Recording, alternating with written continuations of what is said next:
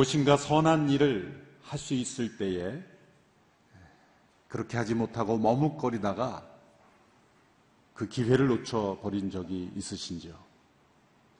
어느 때나 행할 수 있는 선한 일도 있지만 그 때가 아니면 그 타이밍을 놓쳐버리면 행할 수 없는 그런 선한 일도 있습니다.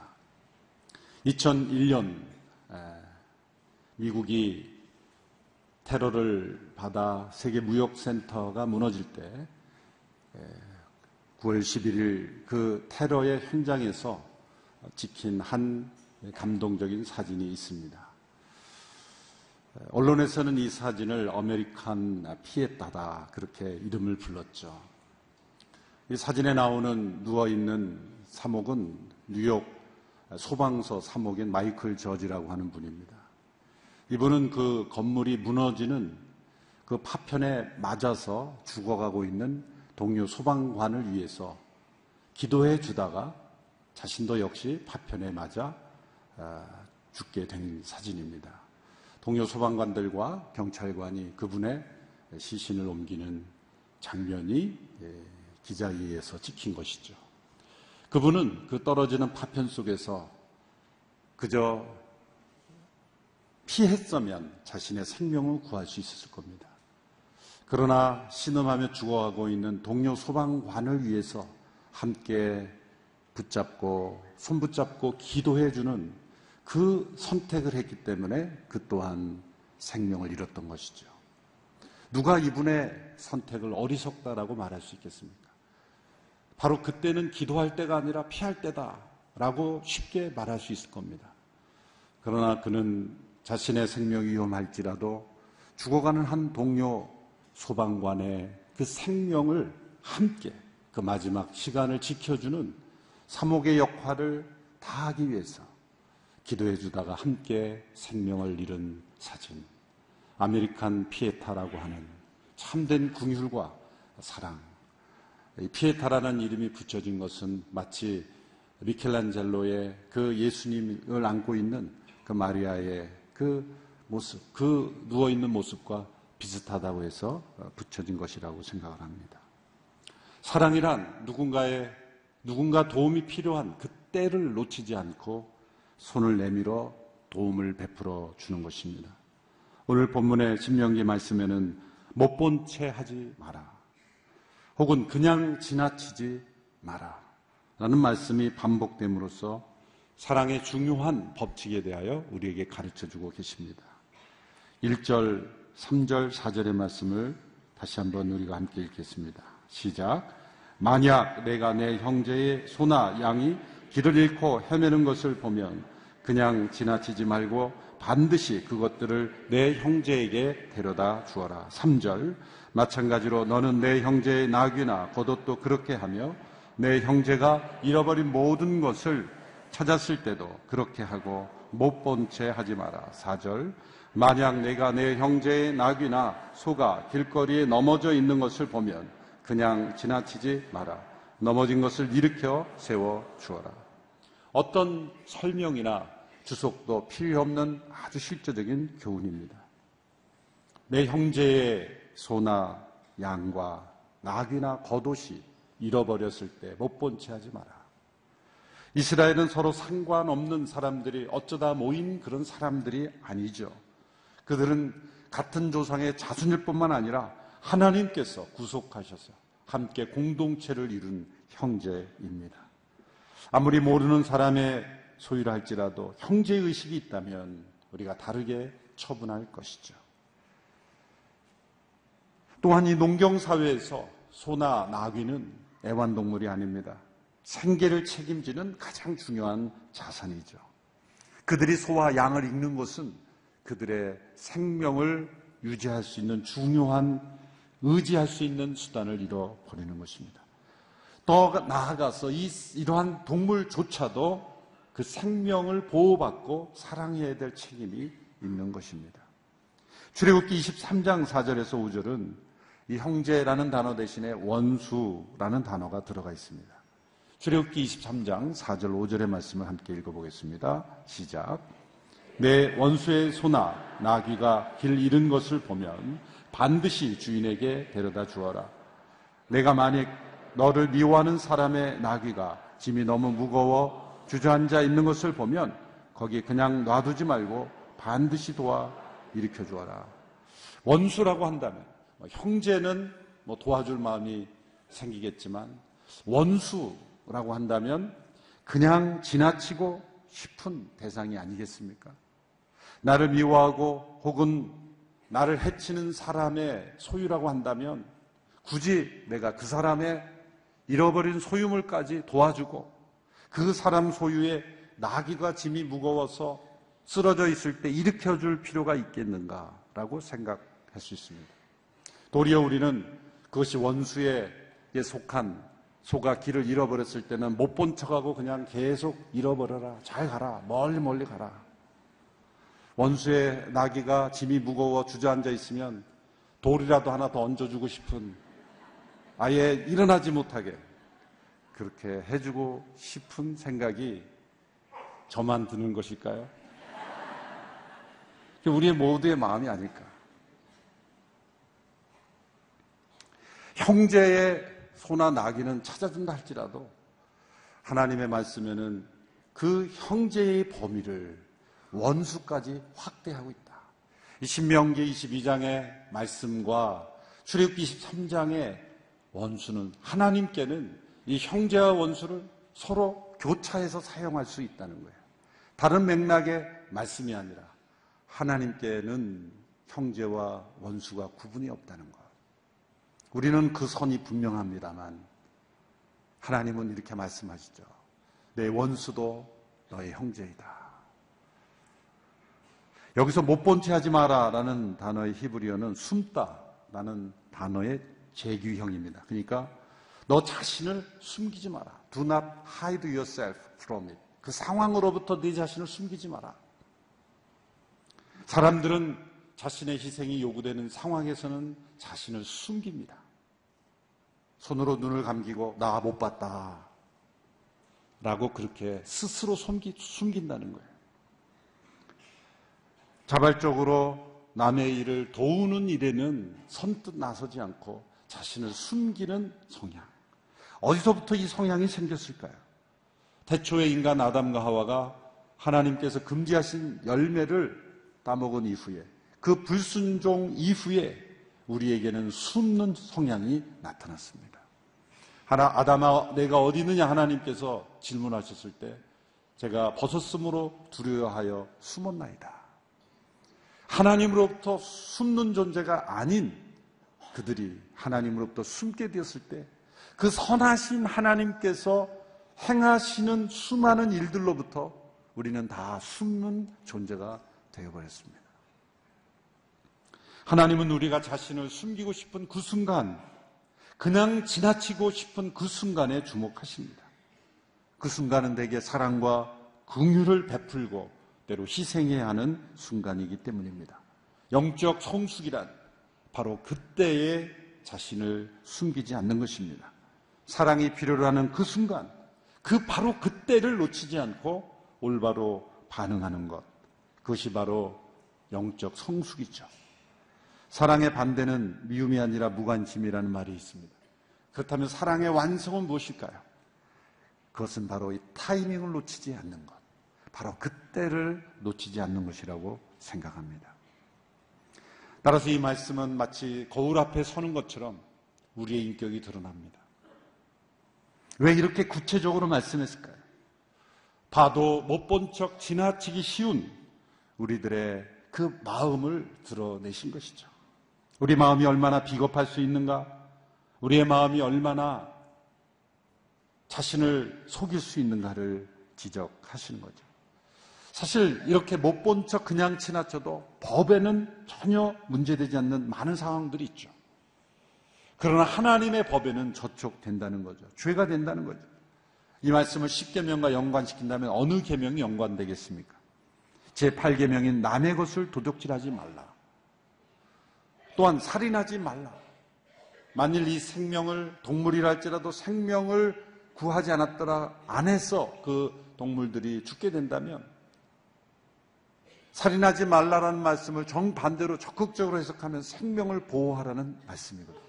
남의 것을 도적질하지 말라는 것은 적극적으로 남의 것을 빼앗지 않더라도 남의 것을 찾아줄 수 있는데 내가 행하지 않음으로써 그 사람이 잃어버렸다면 나도 그 도적질에 참여한 자가 될 수 있다라는 적극적인 말씀으로 해석해야 하는 것입니다. 하나님의 말씀이 이렇게 우리의 양심을 비추고 이렇게 구체적으로 우리의 마음을 들춰내지만 우리는 끊임없이 합리화합니다. 이러한 순간에 자신을 숨기고 그냥 지나치도록 합리화하는 습관이 있습니다. 어떻게 합리화합니까? 나는 이웃에게 악한 일을 행하지는 않았다 라는 것이죠. 나는 법에 저촉맞을 만한 그런 일을 행하지 않았다라는 것으로 합리화하는 겁니다.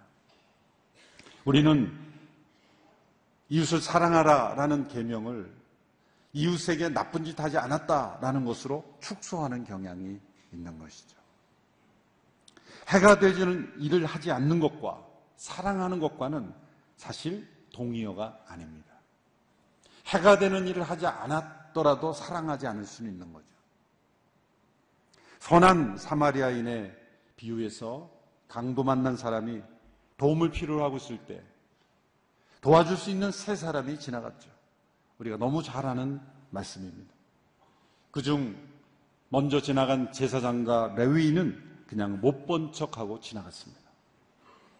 율법에 의하면 죽은 시체를 만지면 부정해서 제사장의 직무를 일정 기간 집리할 수 없기 때문이라는 합리화를 스스로 했을지 모릅니다. 또 다른 법을 찾아내서 못 본 척하는 이 합리화를 보여주는 거죠. 어쩌면 예루살렘에 돌아가서 도와줄 수 있는 사람을 보내야 되겠다라고 생각했을지도 모릅니다. 그러나 이 두 사람은 이 두 가지 사실을 무시했습니다. 첫째, 그 사람이 정말 죽었는지 안 죽었는지 확인조차 하지 않았어요. 두 번째는 또 다른 율법에서 사랑을 명령하고 있는 율법을 어긴 것입니다. 그러나 원수 같은 사람들로 유대인들이 여겼던 사마리아인은 도움이 필요한 그 원수 같은 민족에게 사랑을 베풀었습니다. 도움이 필요한 바로 그때에 반응했다는 거죠. 예수님께서 이 비유를 어느 율법사에게 말씀하실까? 율법사가 이렇게 질문하죠. 누가 내 이웃입니까? 누가 내 이웃입니까? 이 질문을 생각하면 아주 교묘한 질문입니다. 정말 우리가 도움을 필요하는 바로 그때에 그 순간을 피해가는 아주 교묘한 합리화하는 질문이죠. 누가 내 이웃입니까? 이 질문에는 이웃의 정의가 분명하지 않아서 도와주지 못한다는 것이죠. 여기서 우리가 알 수 있는 것은 도와줄 마음이 없으면 질문이 많다는 거예요. 사랑을 행할 마음이 없는 사람은 질문이 많아집니다. 누가 내 이웃입니까? 이웃의 정의를 몰라서 사랑하지 못한다는 핑계죠. minimize 하는 거예요. 그러나 예수님은 이 질문을 이렇게 바꿔주셨어요. 누가 강도 만난 자의 이웃이 되겠느냐? 여러분, 율법사는 누가 내 이웃입니까? 라고 질문했는데 예수님은 누가 강도 만난 자 이웃이 되겠느냐? 너는 누구의 이웃이 되어야 하느냐? 전혀 다른 각도의 질문이죠. 누가 내 이웃입니까? 라는 것은 이 이웃사랑의 범위를 minimize, 어떻게 하면 minimize, 최소화할 것인가의 질문인데, 누가 강도 만난 자 이웃이 될 것이냐는 것은 이것은 maximize하는 거예요. 최대화하는 질문이에요. 예수님 말씀은 내 앞에 도움이 필요한 사람, 내가 도움을 줄 수 있는 사람이 있다면 그가 바로 내 이웃 아니냐. 사실 우리는 수많은 순간을 못 보고 지나갑니다. 실제로 못 봤을 수도 있어요. 왜 못 봤을까요? 우리의 두 눈이 육신의 눈이 있지만 물리적인 화면으로는 우리 눈에 들어와 있지만 우리의 뇌 속에 저장되지 않는 이유가 뭘까요? 우리가 수없이 많은 상황을 눈을 뜨고 살아가는 것 같지만 얼마나 많은 순간에 눈 감고 사는지 모릅니다. 왜 그럴까요?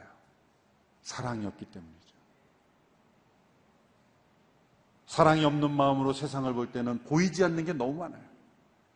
궁극적으로는 이것도 못 본 채 하는 거예요. 하나님의 사랑이 우리의 마음을 주장하는 것을 마음에 닫으면 보이지 않는 거죠. 그리고 난 못 봤다라고 말하는 거예요. 그 질문은 바로 누가 내 이웃입니까? 라고 질문하는 율법사의 질문과 같은 맥락의 질문이에요. 보아야 돕는 것이 아니라 도울 마음이 있어야 보이는 거예요. 마음이 열리지 않았기 때문에 눈이 보이지 않는 것입니다. 사랑의 마음 없이 세상을 바라보는 사람에게는 절대 이웃이 보이지 않는 법입니다. 세상을 바라볼 때 나음이, 나의 도움이 필요한 어떤 사람이 보이는 사람은 사랑의 법을 따라 살아가고 있는 사람입니다. 요한일서 3장 17절의 말씀을 같이 한번 읽어보겠습니다. 시작. 누구든지 세상 재물을 갖고 있으면서 자기 형제나 자매의 궁핍함을 두고도 도와줄 마음이 없다면 어떻게 그 사람 안에 하나님의 사랑이 있다고 하겠습니까? 아카데미상을 여러 번 많이 수상한 쉰들러 리스트라는 영화 잘 아실 겁니다.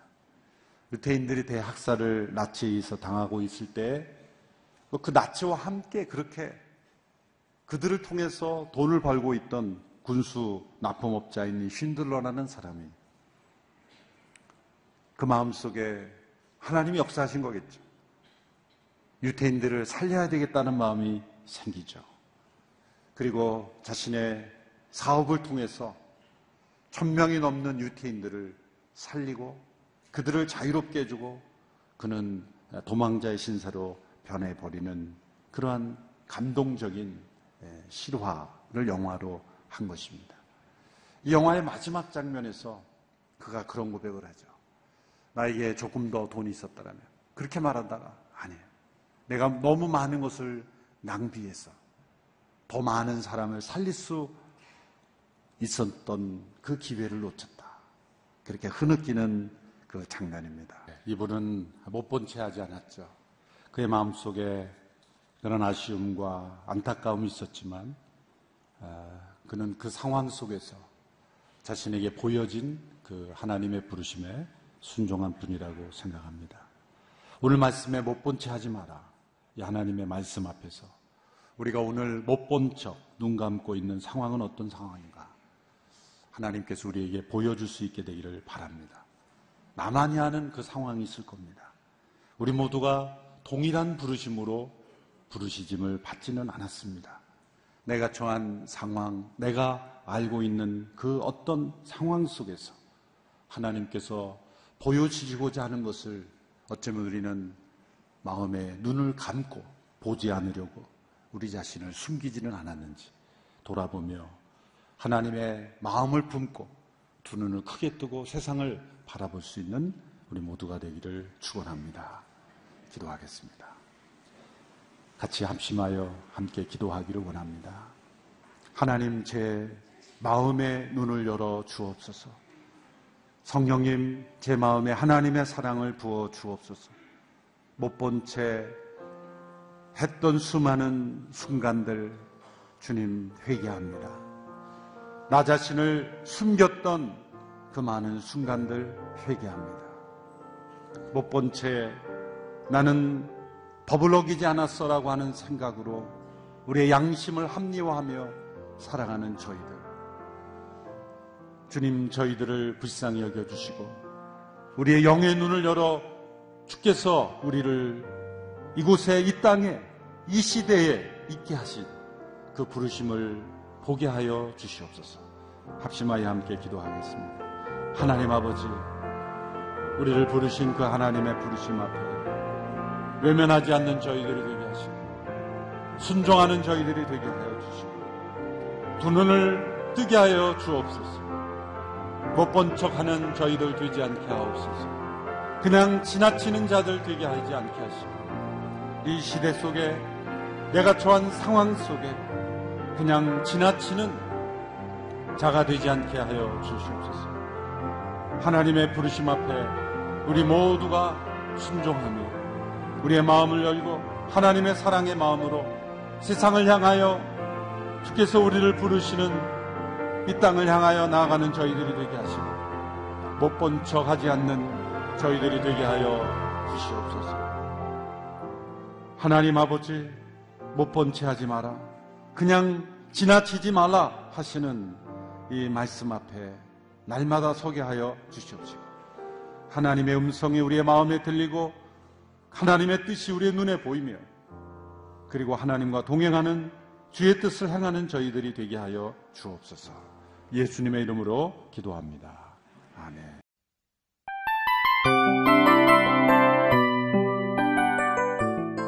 이 프로그램은 청취자 여러분의 소중한 후원으로 제작됩니다.